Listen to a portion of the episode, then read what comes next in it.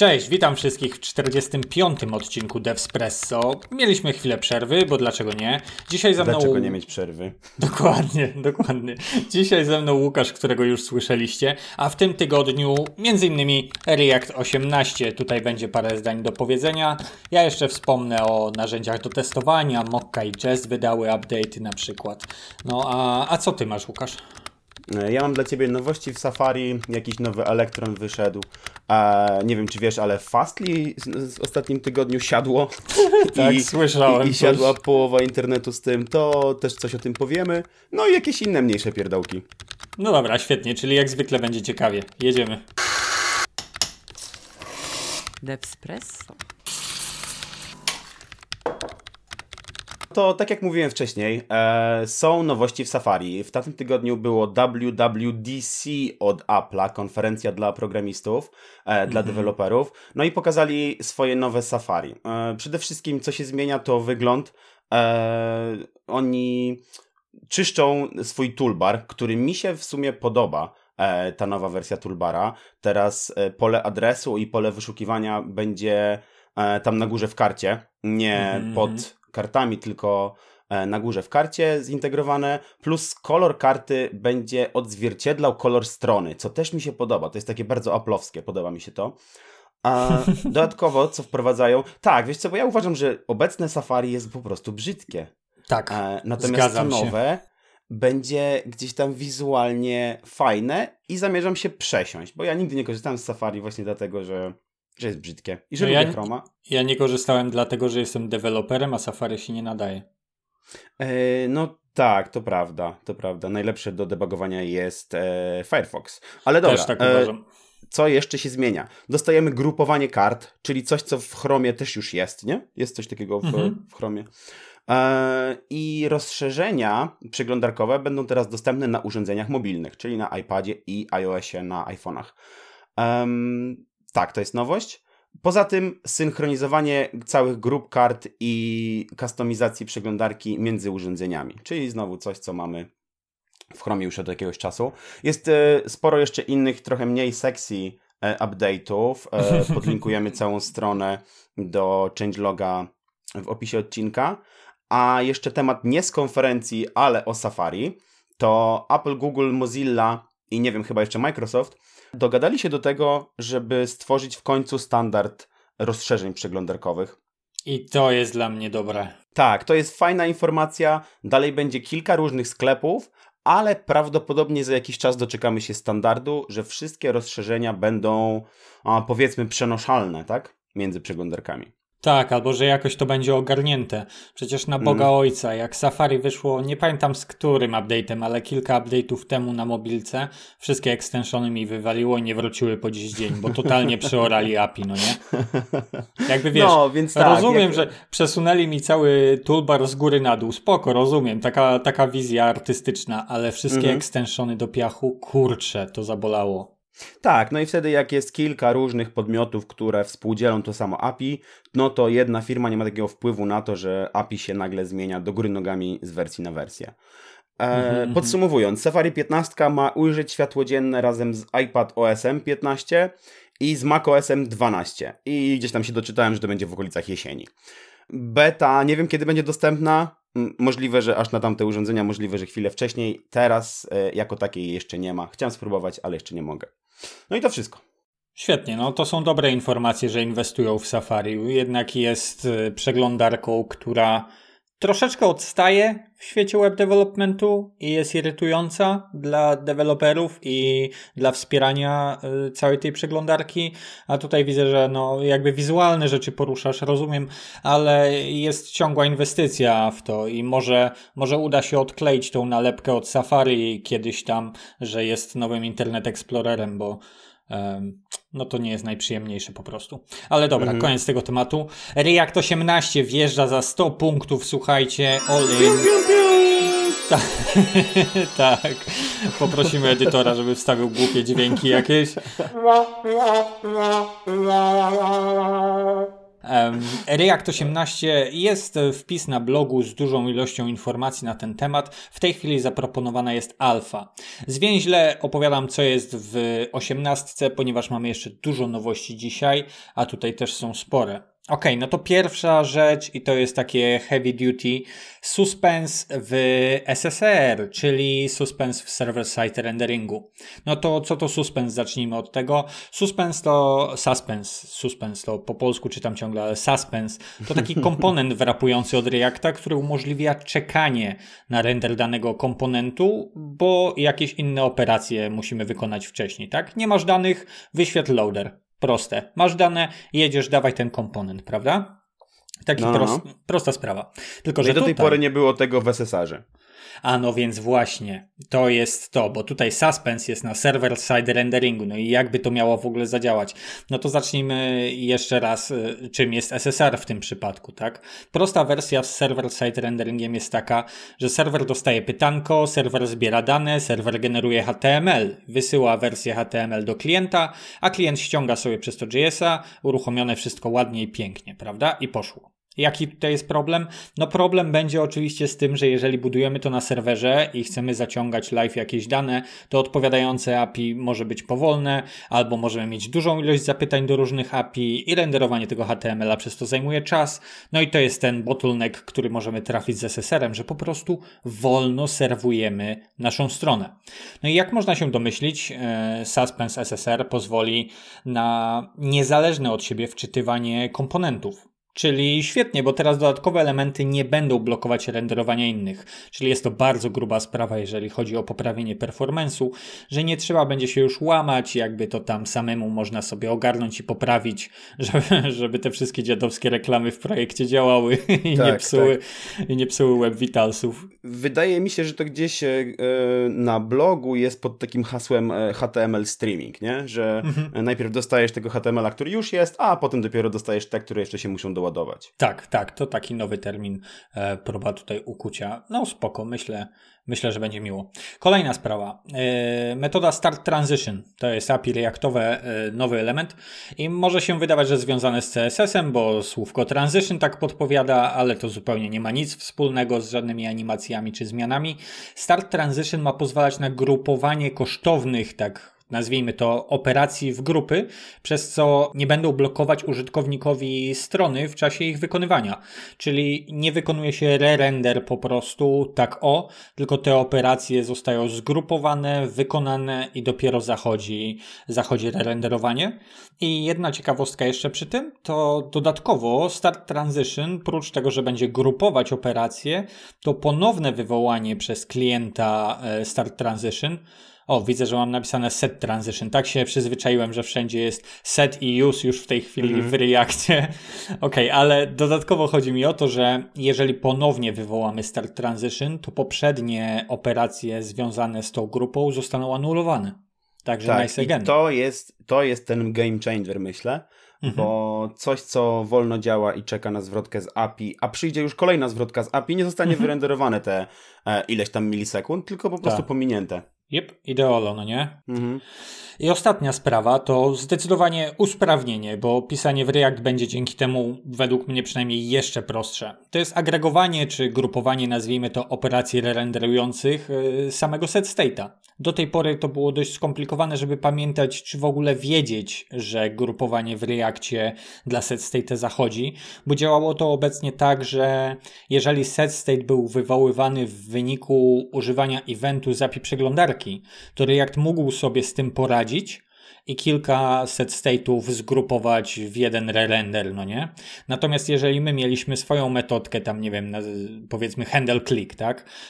10 na 10 prawdopodobnie macie taką metodę u siebie w projektach. E, taką metodę, która wywoływała dwa set state'y, to niestety wywoływała dwa re-rendery następujące po sobie. I od wersji 18 dostępny będzie tak zwany batching, czyli grupowanie i set state'y wykonują re-render, na przykład w takiej nasi, naszej metod tylko raz. Także to jest. To może jeszcze y, dwa słowa dokładki do tego, że batching już mamy, tak jak już wspomniałeś, to co jest nowe to jest auto batching, czyli batching działający lepiej, tak? Bez y, jakiejś no tak, specjalnej tak. obsługi mhm. tego. Mhm. I dostajemy też jakąś oddzielną metodę, która pozwala nam ominąć batching, więc jeśli chcemy, żeby dwa set state'y e, puszczone jeden po drugim jednak wyrenderowały nam dwa razy mhm. komponent, mhm. to pakujemy go w jakąś utilsową funkcję i nie pamiętam jak ona się teraz nazywa. Flash coś. Tam. Ale coś takiego jest. Tak, tak, tak. Jeżeli mamy potrzebę, to możemy przerwać ten cykl baczowania, tak, dokładnie. No, także super zmiany zapowiedziano, zobaczymy jak będzie. Szkoda dla mnie, że 17 jeszcze tak naprawdę nie, nie wszędzie jest używana i wszyscy usłyszeli tylko nie przejmuj się, 17 drogi deweloperze, to są tylko zmiany kosmetyczne, przygotowanie pod 18 i wiesz, nie musisz się tym przejmować, no i olali podbijanie wersji. No i spotykam kwiatki co chwilę. Teraz mam właśnie peer dependency, y, muszę zrzucić do 16 wersję na projekcie, bo peer dependency mam i 17 i muszę rozwiązać sobie problemy i jazda, nie? Także no. kurczę, liczę, że z pojawieniem się zapowiedzi 18 zaczną e, różni maintainerzy paczek aktualizować u siebie jednak wersję do 17. No. Tak, ja myślę, że to jest też e, taki cel tego posta, że hej, słuchajcie, za ileś miesięcy, nie wiemy za ile, pewnie za 10, wypuścimy mhm. wam osiemnastkę Reacta, pewnie betę najpierw, bo teraz to w ogóle dajemy wam alfę, ale pamiętajcie, że tu się dzieją rzeczy i że to nie będzie tak jak z siedemnastką, która nie wprowadzała prawie nic nowego, tylko że tu się zadzieje coś, więc przygotujcie się, nie? Jest to Ej, powiem ci więcej, nie tylko dzieją się rzeczy, ale Reactowe Community, React Working Group w, działający na GitHubie bardzo mocno yy, i prężnie działa. Jeżeli zerknąć na GitHuba i na to, jak to prowadzą, to rzadko, rzadko w którym wątku nie odzywa się nazwisko, które jest podpisane pod blogiem wpisu na temat Reacta 18. Są mm. bardzo aktywni, rzadko które pytania czy dyskusje nie mają odpowiedzi od autorów, czy maintainerów, czy osób ważnych i to jakby w związku z tym ruchem również React uruchomił to working group bardzo dynamicznie i śmiga to tam mocno, muszę ci powiedzieć. Okej, okay, dobra, to teraz coś koło Reactowego, czyli Preact. E, strona Etsy, czyli duży marketplace, zmigrowało się z Reacta na Preacta. Oni e, mhm. jeszcze rok temu siedzieli na Reactie 15, coś tam, nie pamiętam co. E, no i właśnie jakiś czas temu zobaczyłem na Twitterze posta od jednego z ich deweloperów, że właśnie zakończyli całą migrację z Etsy na Preacta. E, no i tam nice. przeszukałem tego gościa na przeszukałem go na GitHubie. On ma taki e, blog GitHubowy sprzed 11 miesięcy, mhm. gdzie jest bardzo, bardzo solidny artykuł za, przeciw tej migracji i cała roadmapa, co muszą zrobić. E, mhm. No i mówi, że to ogólnie to jest spory stres, wrzucając e, zupełnie nowy silnik na taką popularną stronę. E, no i ten sam dev na Twitterze mówi, że żeby to zrobić, to nie mieli jedną flagę w konfigu, która zmieniała no. Reacta na Preacta, żeby oczywiście była możliwość szybkiego rollbacku, gdyby coś nie zgrzytało odpowiednio. Jak to szło tam? Oczekuj pokoju, ale szykuj się na wojnę, czy jak? To mniej więcej, tak. Jeśli chcesz pokoju, to szykuj się na wojnę. no, ale y, mówi, że poszło wszystko sprawnie i świetnie i że są zadowoleni. No i oczywiście powody są takie, że Preact jest nie tylko dużo mniejszy, ale to dużo mniejszy, no tak, ale tak. też podobno szybszy, nie? I w dyskusji twitterowej też zobaczyłem taką uwagę, że powinno być zupełnie odwrotnie, że wiesz, jak y, tworzysz stronę, to tworzysz ją na Preactie i dopiero jak potrzebujesz tych wielkich, skomplikowanych funkcji reaktowych, to wtedy się przesiadasz w tamtą stronę, a nie w tą mm -hmm. stronę, nie? Tak, nie downgrade, tylko upgrade. No. Tak, ideolo. No, ale wiesz, kto mieczem wojuje, to koniom lżej, nie? Dobra, to ja jeszcze dalej e, polecę z tematem kolejnym e, i mamy Elektrona 13. No i tak, mhm. nie wiem czy ty wiesz, ale ja tak wpadam tutaj z tym Elektronem tak średnio raz na 2-3 miesiące, że wyszła nowa wersja. W listopadzie była 11, w marcu była 12, no a na koniec maja wyszedł 13. No i tak się zastanawiam, czemu oni mają non-stop jakieś majory. No i doczytałem w końcu mhm, czemu. Mhm. E, Elektron oczywiście bazuje na Node i oczywiście bazuje na Chromium. E, no i prawie za każdym razem, jak aktualizują Chromium albo jakąś major wersję Node'a, to podbijają również swoją major, major wersję. E, no tak, no to, to jest taka ciekawostka, jakbyś się zastanawiał, czemu oni tak pędzą. Oprócz aha, tego oczywiście aha. kilka drobniejszych zmian, ale u nich główne zmiany to są właśnie Node i ich Chromium, nie? Mhm, mhm. Bomba. Okej, okay, to ja przechodzę do działu testowanie w takim razie. Mamy dwie biblioteki, które w ostatnim okresie podbiły swoje wersje. Jedna to Mokka, druga to Jest. Zacznijmy od Mokki.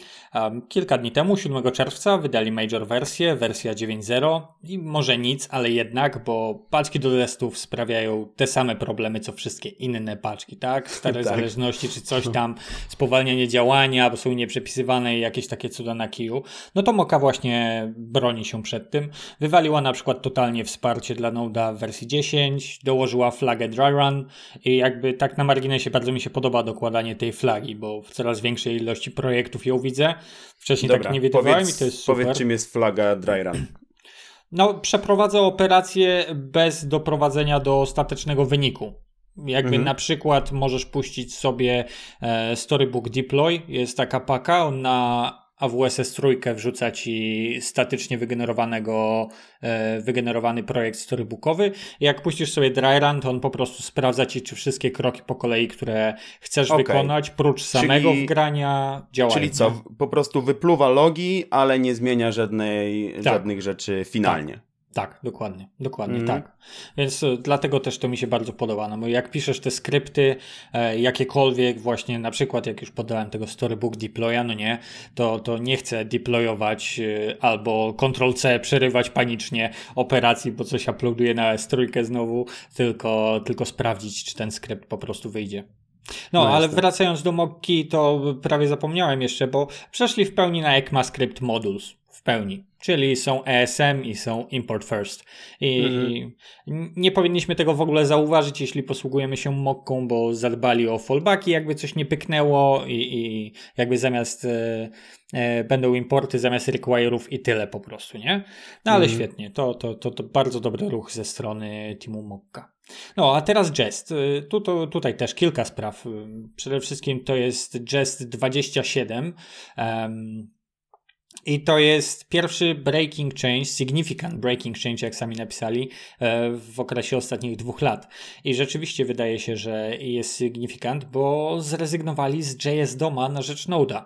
Wierzę, że tutaj przepisywania trochę było. Mm -hmm. No ale dwa zdania o JS Domie, żeby była jasność, co było, a co jest. No, JS Dom to jest y, biblioteka zajmująca się parsowaniem i interakcją ze zbudowanym HTML-em, tak jak przeglądarka. I tyle.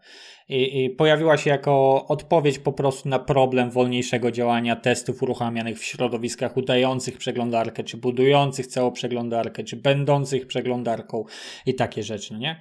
Niestety z czasem stała się wolna, nie jest też przeglądarką na dobrą sprawę, no i jest zdeczka niepotrzebna. No i siup, e, Jest 27 przyszedł z wersją 27 na testowanie wyłącznie w środowisku nodowym, czyli tak naprawdę bez całego doma, który 9 na 10 y, w przypadku testów, znaczy może być, nie musi być zbędny, nie? To mm. jest taka, no to to jest ta największa zmiana, no a reszta to tak jakby mnóstwo malutkich rzeczy, yy, malutkich, ale miłych, jak na przykład interaktywnie można przejść yy, step by step przez wszystkie sfailowane testy w konsoli, tak?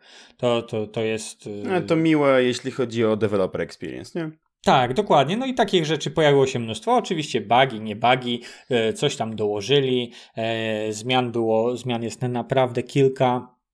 No i e, ostatnia to jeszcze zaznaczają wyraźnie, że e, long-standing performance concerns e, zawsze były poruszane tutaj e, od różnych stron, od użytkowników Jesta e, i, w końcu poprawili to wszystko i ogarnęli troszeczkę swój projekt, że tak to ujmę e, i ogarnęli również performance całego testing library z, wraz z przepisywaniem tego JS Doma na, na Noda. No i to tyle. Dobra, to czy to jest koniec już kącika testów? Z mojej Dobra. strony tak, ale słyszę, że coś tak. się zanosi. Nie, nie, nie. Ja mam ko kącik, e, kącik taki, gdzie testy najwyżej nie zadziałały, naj, najwyraźniej nie zadziałały. No bo, bo duży i znany provider CDN e, mhm. Fastly mhm. miał problemy w tym tygodniu. Nie wiem, czy zauważyłeś. Pewnie zauważyłeś. Słyszałem. No razem z Fastly miało problemy wiele firm. No i oni tak to miło opisują na swojej stronie internetowej. Teraz cytuję. Co się stało? 12 maja zdeployowaliśmy nowy kod, bla bla bla. E, kod miał w sobie baga, który mógł się uaktywnić, kiedy klient zmieni swoją konfigurację konta w szczególnych okolicznościach. No i zgadnij, co się stało prawie miesiąc później, 8 czerwca. Wyobrażam sobie, że klient zmienił ustawienia swojego konta w szczególnych okolicznościach, co? Dokładnie. Klient zmienił ustawienia konta w szczególnych okolicznościach, bug się ujawnił i posypało się 85% sieci Fastly. O, no i to wow. między innymi e, Reddit, Twitter, GitHub, który nas interesuje, Stack Overflow, który nas interesuje e, i nawet jakieś rządowe strony Wielkiej Brytanii. Oła, okej. E, No i mój, mój take on, on this jest taki, że mamy te firmy CDN-owe, które powodują, że strony czytują się szybciej, to spoko, ale jednocześnie to trochę sprawia, że internet nie działa tak, e, jak on was intended, nie? Że ma, firmy mają swoje serwery i że jak e, jakaś firma mi padnie, no to firma zupełnie niezwiązana z nią, z nią mm, nie padnie. A teraz No. mamy kilka takich firm, które trzymają content delivery dla wszystkich innych, no i jak jedna z tych firm padnie, no to nagle się okazuje, że 20% internetu nie działa. No, oczywiście. To taki trade-off, nie? Oczywiście, oczywiście, coś za coś, jak zawsze z naszą, z naszą zabawą tutaj. Pytanie, komu najbardziej zaufasz? Wierzę, że dla tak dużej firmy jak Fastly właśnie to wprowadzenie sobie takiego baga, no to już jest e, e, no pierwsza flaga, pierwszy faul, tak? Nie fajnie. Mhm. S- Sorry, 85% waszych zasobów działających u was e, padło.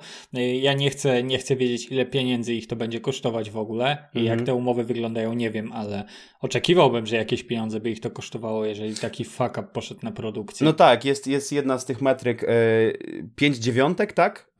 E, Tak, sta- tak, tak. Stabilność. Five Nines. No. E, dobra, przejdźmy dalej. Ja mam coś fajnego, co mnie interesuje. E, I to są Google Mapsy. I ja się bawiłem Google Okej. Mapsami od zawsze, od zawsze, od kiedy ja pamiętam, że się bawiłem. Google Mapsy miały overlaye. E, Mhm. Overlaye możesz robić jakieś e, customowe tile, dodawać jakąś starą mapę narzucić na, na mapsy, a teraz Mhm. wprowadzili, i to nie jest jakiś super świeży news, to już jest od powiedzmy miesiąca, e, wprowadzili 3D overlaye Mhm, e, mhm. przez WebGL-a. Więc możesz sobie zrobić jakieś modele mm, budynków albo istniejących budynków lub nieistniejących budynków lub nie wiem, jakiegoś wielkiego e, misia z misia. Mhm, No i mhm. postawić go w tym miejscu, gdzie stał prawdziwy miś z misia, nie? No tak. To całkiem, to całkiem ciekawe. To może być spoko, to może być przyjemne. No, ja, Wyzwanie. ja nie, nie walczyłem z Google Mapą nigdy dużo, miałem kontakt z innymi i jedynie co, to wiem, że to zawsze jest y, straszliwie upierdliwe, bo to jest skomplikowany temat z renderowaniem, wyświetlaniem i jeszcze dać deweloperowi możliwość, żeby dołożył swoje własne pineski. Czy na Google Mhm. też y, to jest tak skomplikowane i trudne i wszystko się sypie cały czas? Nie, nie przypominam sobie. Mm, są pewne problemy z wydajnością na React Native, na przykład jak ja Mhm. używam i tam trzeba pamiętać o pewnych rzeczach, żeby na przykład nie wyrenderować tych pinezek, no nawet tysiąc naraz to już potrafi zamulić. Mhm. E, I wtedy używasz jakichś klastrów, ale ogólnie Google Maps ja sobie bardzo szanuję, ale są drogie, nie? Oni tam wprowadzili No. jakieś e, płacenie za to z 3 lata temu i to był duży hit dla deweloperów. To prawda, to prawda. Google ceni się za niektóre usługi dość solidnie. No tak, to jak jesteśmy przy ciekawostkach swoją drogą, to y, czy słyszałeś o firmie Prosus może? Nie, nie wiem co to jest firma po prostu. nie jestem zaskoczony. Y, Ja ci powiem, że też o nich nie słyszałem, aż do dzisiaj na dobrą sprawę, ale powiem ci tak, Volt, OLX, Udemy, Otomoto, PayU, to te pewnie znasz, no nie? Tak. Przynajmniej część. Okej. No, to właśnie Prosus jest ich właścicielem, czyli po prostu mamy do, do czynienia z wielką fir- firmą matką. No, jest właścicielem i inwestorem. I właśnie kupili sobie Stack Overflow. Chcesz zgadnąć za jaką wartość? To wiesz co, to czytałem gdzieś, yy, przed oczami mi gdzieś błysnęło półtora miliarda, dwa miliardy? No, 1,8. Dokładnie, dokładnie Mhm. e, pomiędzy gdzieś tam. 1,8 miliarda dolków. Co to oznacza dla Stacka? No, guzik, nie? Ale wiemy, jak, co się stało, jak Microsoft kupił GitHuba. Zaczęły się pojawiać dziwne zmiany, których GitHub wcześniej nie robił, ale mniejsza z tym, że dziwne. Chodzi mi raczej o to, że zaczęły pojawiać się zmiany, bo firma została doinwestowana bardzo ostro. I tak samo tutaj ze Stack Overflowem myślę, że będzie, że to jest bardzo istotne, że dostał po prostu dużą pulę hajsu i będzie Mhm. miał trochę więcej możliwości. Ale jak się sprawy rozwiną, oczywiście to zobaczymy, nie? Ciekawe, w jakim kierunku będą chcieli go, nie wiem, zmonetyzować, wycisnąć. Czy to będzie. No tam pojawiły się jakieś płatne opcje jakiś czas temu. Ja nie pamiętam jakie, bo nie Mhm. korzystam. E, natomiast czy to nie będzie gdzieś tam szło mm, w kierunku jakiejś socjalizacji deweloperów na Stack Overflow? E, a, widziałem, widziałem śmiesznego tweeta na temat tego, czy mogę już w końcu skeszować swoje reputation pointsy. Ktoś pytał, bo miał ich tam bardzo dużo, ponad 3000. E, także zobaczymy. Ogólnie spoko, że takie startupy, nie startupy, to firma, która już długo istnieje, ale że to jest doinwestowywane. Dokładnie. A s- tyle, co zrobił Stack Overflow dla mojej edukacji, to chyba tylko Google może się bić o drugie miejsce, liczyć. nie? Tak, tak, No. to prawda. Co jak co, ale bez tego nie byłoby nas po prostu. No. E, dobra, ja myślę, że ostatnią rzeczą na dzisiaj to jest małe przypomnienie. Dwa tygodnie temu Piotr z Sebastianem wspomnieli o tym, że to będzie, no i to jest, i to jest dziś, i to jest Next.js konferencja. E, każdy, kto używa Next.jsa powinien e, stuninować się do tego, sprawdzić, jakie są nowości przygotowane przez Wercela. Ja na pewno będę oglądał. Jak nie dziś, to na pewno jakąś nagrywkę w ciągu tygodnia, bo no, fajnie być na bieżąco i fajnie być na bieżąco z JS Newsami. Subskrybujcie się, lajkujcie. Oczywiście, że tak. Ja ten Next.jsa z pewnością najważniejsze rzeczy trzeba będzie wiedzieć, jednak Next i Vercel um, wiodą trochę prym, przynajmniej w zakładce SSR e, Reactowy w necie, więc to warte. No i oczywiście, tak jak Łukasz powiedział, jeżeli, jeżeli obejrzycie już Next.jsa, to warto zasubskrybować też naszego JS-a. Ty, to może ja jeszcze powiem jeszcze trochę inaczej. Jak nie obejrzycie Next.jsa, to my wam za tydzień powiemy, co tam było. O, i to jest idealne, idealne zakończenie. Dzięki wielkie wszystkim, że wpadliście. Oczywiście mm, wszystkie lajki i komentarze bardzo dziękujemy, szanujemy. Na komentarze odpowiadamy, jeśli tylko możemy. No i co? I zapraszamy za tydzień. Mamy nadzieję, że za tydzień, bo coś tam wakacje teraz No. wyszły małe.